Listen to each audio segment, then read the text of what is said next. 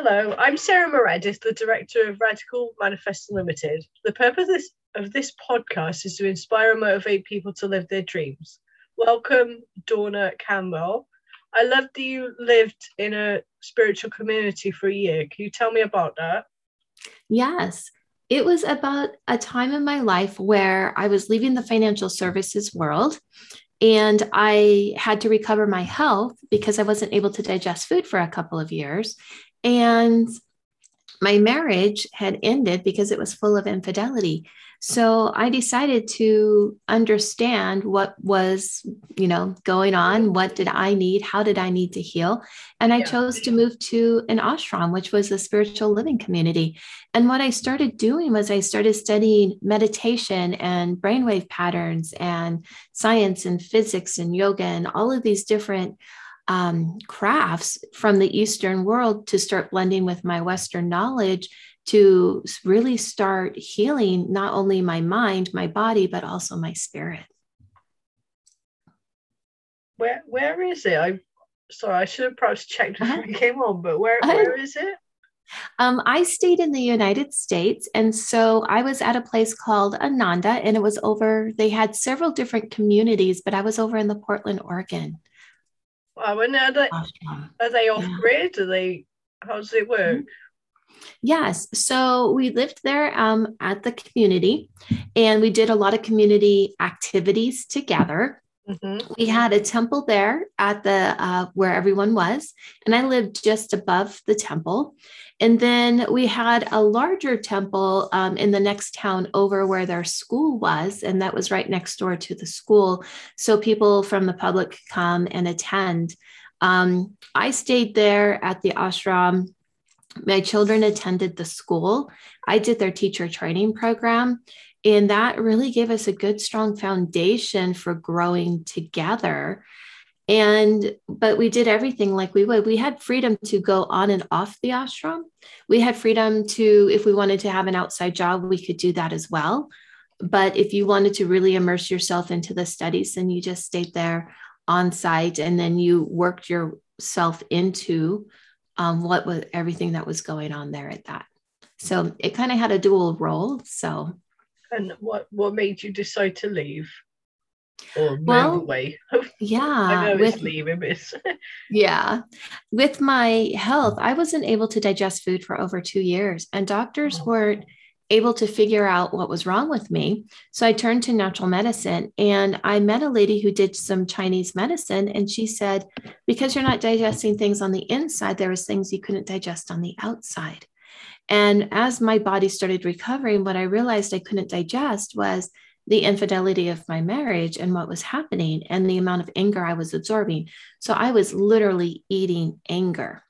So, in the little town that I was living in, I started reaching out to other places for natural healing because I knew that there was something about it. I only needed a $30 bottle of enzymes to repair a mucus lining in my stomach, where Western medicine took over two years and still could not figure out what was wrong and removed a perfectly healthy gallbladder. And so I knew that there was something connected. So there was a Buddhist monk I ran into who was starting to do some classes um, at a friend's facility, and I went to several of them. And he had us one time stand up and do a walking meditation. We walked in a circle yeah. for 20 minutes. And he sat us back down and he said, This is a metaphor for life. And we just kind of looked at him like, What do you mean? And he goes, You were very mindful you were very mindful how far you were in front of somebody, how far behind somebody you were, what was on your sides. You had complete awareness. This is a metaphor to live your life by. So, you, meditation isn't something you do, it's something you become. So, wow. it's not that you're doing it for 10 minutes a day, it's you, when you're tending the children, when you're driving the car, when you're going to work. This is the state of mind to be in. So, it's a state of being. And that was when I realized I needed to know more because I wanted to live my life in that way because yeah. I didn't like all the chaos and the anger and the stress and the frustration. So I moved to the ashram because I was going to perfect this on a daily basis. And that was the foundation of what I do today. And what what do you do today? As a healer, what I do is I work with people reprogramming the subconscious mind to get different results. So, here in the US, a lot of people call it mind whispering. That's what the media calls me. And what we're doing is we're going in and we're shifting that energy, the stress, the worry, the frustration, the anxiety into a higher frequency that got stuck onto an event. And when that happens, then you start obtaining results 100% of the time. A lot of it is the same type of transformations that I went through my own self. Mm-hmm. So the events in your life don't always change, but how you felt about the events did change. And these were some of the techniques that I learned from a medicine woman who taught me and how to make some of these energy shifts and how to work with this part of the subconscious.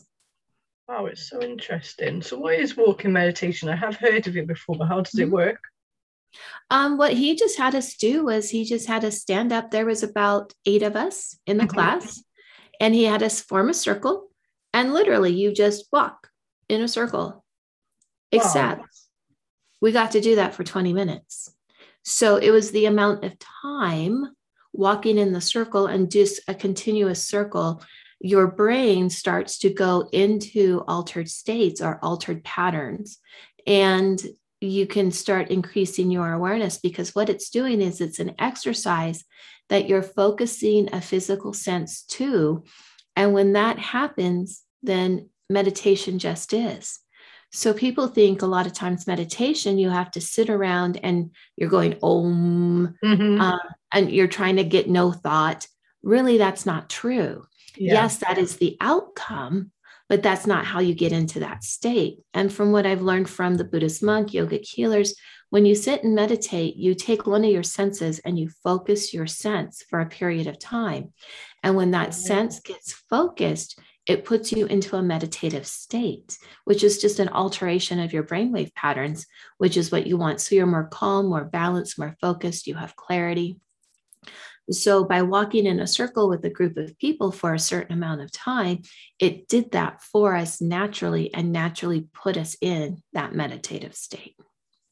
That's really interesting because I think, as you said, like we, even myself, I think of meditation as I do, I do, I don't necessarily think of it as, you know, the sitting and going, hum. I know that's another mm-hmm. way, but you know, I tend to use guided meditations. But I think mm-hmm. it's true, you can meditate even washing the dishes, you know, as long as you're yes. actually focused. It's about being focused, isn't it? It's about being focused and being present on what you're doing.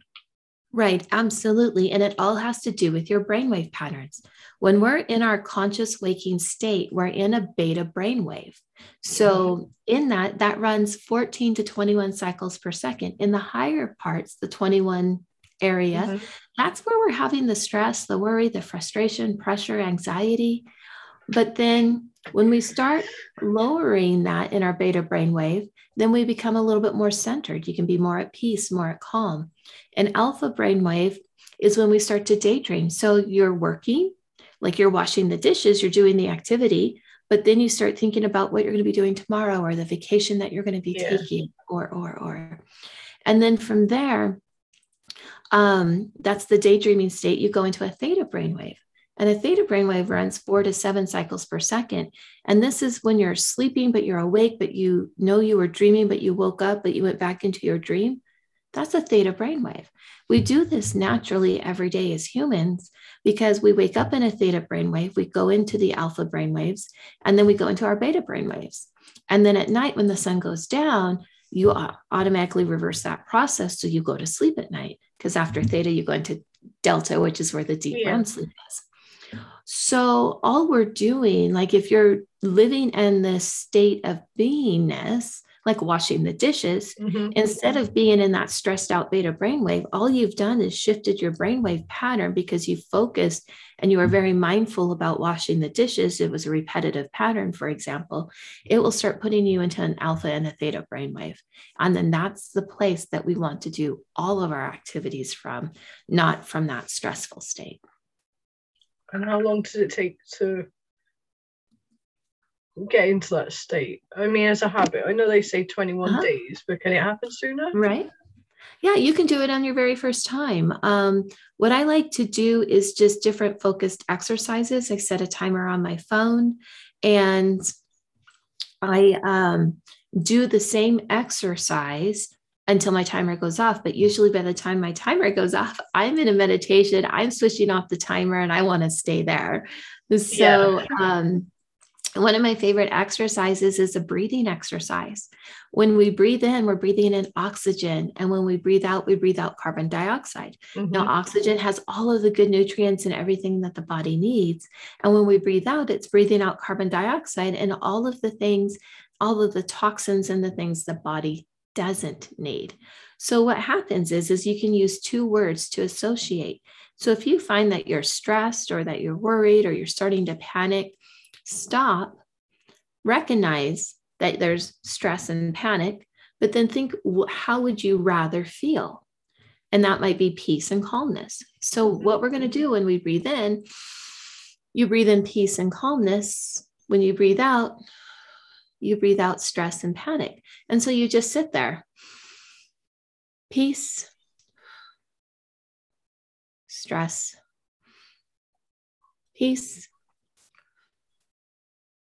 stress. And you do that for several minutes. And because those are the only two things you're thinking while you're breathing in and breathing out, you focused your sense in the heart space, in the feeling area. You gave your mind something to do. So it's not going to wander off as easily. And after a couple of minutes, you will start dropping into that meditative state. And then you become relaxed. And then pretty soon you're just breathing deeply and then pretty soon the thoughts peace stress aren't there and then you just go into that that transcendental meditation um, for me that will take me anywhere from gosh three to 15 minutes to reach that state depending on what's going on in my life. But that's a fun little exercise you can do. You can break up your day and mm-hmm. set a timer every three hours stop do that exercise because when you do what happens is is your workflow flows much easier and faster and you have more focus clarity and balance. And when you return back to work it just flows right out of you because you're in that more peaceful rested state and you don't have all the static of all the other emotions that are pulling your consciousness in all these different directions yeah and i think you're more creative then as well aren't you that's why mm-hmm. you can flow more because i find for myself if i the irony is, you know, when we stress about work, oh my God, I need to do X, Y, and Z. I have to do all this today. You end up not doing any of it because you're so stressed out about it all. Or when you try and do it, you know, it doesn't, you don't absolutely do it as well as you could do. So yeah, I think definitely being relaxed helps. But I know you've written a book. What's the book about? What's it called? Um, the book is called Financially Fit. It's Living the Secrets to an Abundant and Prosperous Life. And what I did was because I was a financial advisor and a managing principal of an investment firm, I was responsible for $500 million of other people's money. Wow. And then my health, my marriage, mm-hmm. the ashram, all of those things. Well, when I left the ashram, what happened was I was a single mom of two children, and I became financially devastated myself following all of the money rules because I took that year off. And when I went to re enter, it was during the global recession and nobody was hiring in my career path. So I dedicated my life to healing. And after 12 years, I realized that clients, no matter where they were around the world, had similar patterns. Mm-hmm. And they would say things like, I just want to know that I'm worthy, or I'm enough, or I'm valued. And one day it clicked. Those were the same words we use for money in the financial mm-hmm. services world. Your your portfolio value is, your net worth is, your wow, assets yeah. appreciated. Oh, do you have enough money to fund XYZ goal? And if you didn't feel like you were enough on the inside, chances were you didn't have enough on the outside. So there was a direct correlation. And then I was realizing that no matter what I worked on with the client, their money supply always improved because the mm-hmm. universe is all. So even if you're working on the area of health, yes. what would happen then? The money would also improve with it because that frequency we're sending out changes. And so you attract different things to you. And so in Financially Fit, I talk about a lot of these different connections, how money got associated with the soul's essence, how money tries to replace the soul's essence because we think money's going to bring us happiness, but that's outside of us. And happiness comes from the inside Yeah. of you. And so it's all of these little principles and some things of how to go in utilizing some of these techniques to make that energy shift from those lower vibrations to a higher vibration. So you really do create on purpose what you want. Well, do you know, I didn't even think that the terminology that they use in the financial space actually. So, you know, I mean, I'm not saying it's ever to blame anybody, but very often when you've got money blocks, you end up thinking, it's Yep. my fault I got those blocks. We also get them from, like, I know Right. for me, I got them from my parents, but I didn't realize that it's probable you get them from outside too. Right. in, you, They you know, come from- and the financial. Right. Sorry, what Everything- to? Oh, no, everything that the world teaches you, even your parents, your parents are what um, I call your direct money experiences because how Yeah. they interacted with money is how you learned how to interact with money vibrationally before you even knew what money was. And that's where a lot of yeah. the blocks come from. But there's even things that got stuck in the DNA, there's the history level, there's, um, then the things that we've learned in the dream time and on the soul level as well. So, one of the areas, you know, even with the government and issuing money, like here in the United States, we had the Federal Reserve.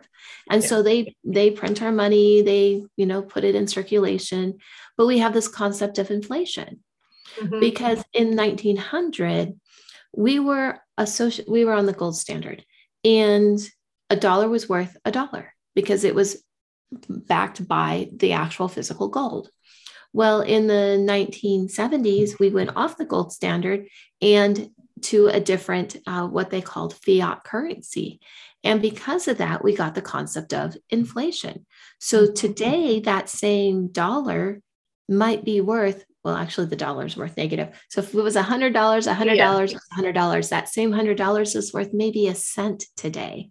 So there's this concept of inflation. And if money is at your center and you believe it brings you happiness you have to earn that money more times to get the same value that you would have in 1900 in the 1960s a salary of $12000 bought you a home that was worth $12,000. It was a one to one ratio, uh, supported a family of five people, grandmother, and some pets.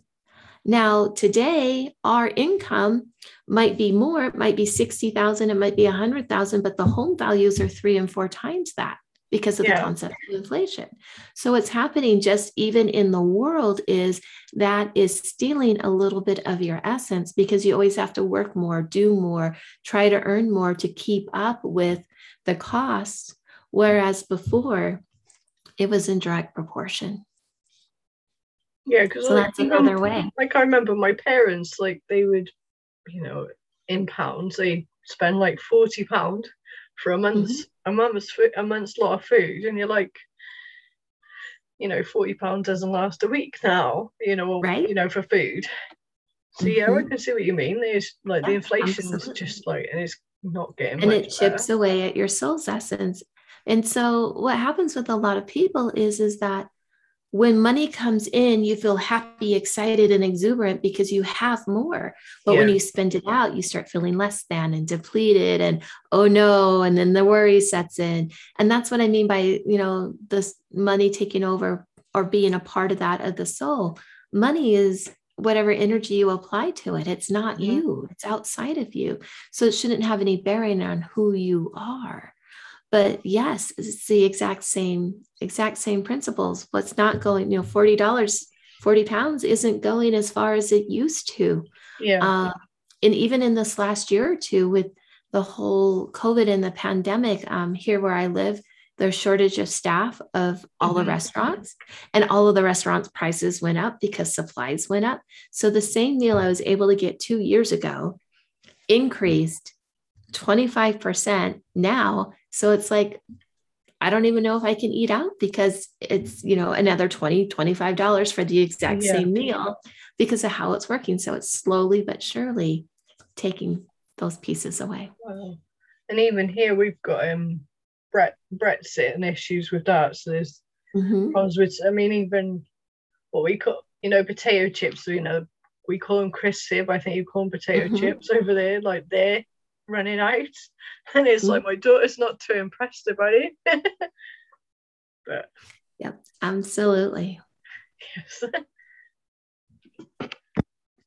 Could you tell us a bit of advice for our listeners, please? Yes. I'm going to say the best advice that I can give you is to live the life that you love and love the life that you live.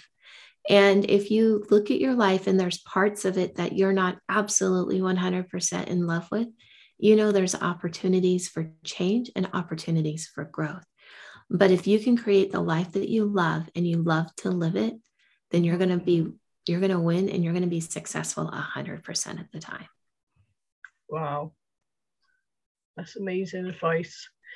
And can you please tell our listeners how they can get in touch with you and how they Yes. can work with you if they Yes, absolutely. please? The easiest way is just through, um, if you wanted to know more, you can go to the website at dawnacampbell.com or you can find me on Instagram and Facebook under that. And Dawna is spelled D A W N A, Campbell. So if you just type my name in and even into Google, you'll see all the different resources that come up where you can connect with me. And um, the other fastest way is just reach out with a text message, even if through WhatsApp. And the number is 208 220 4607. Thank you very much for coming on today. It's been so lovely talking to you. Yes. Thank you so much for having me. Yes.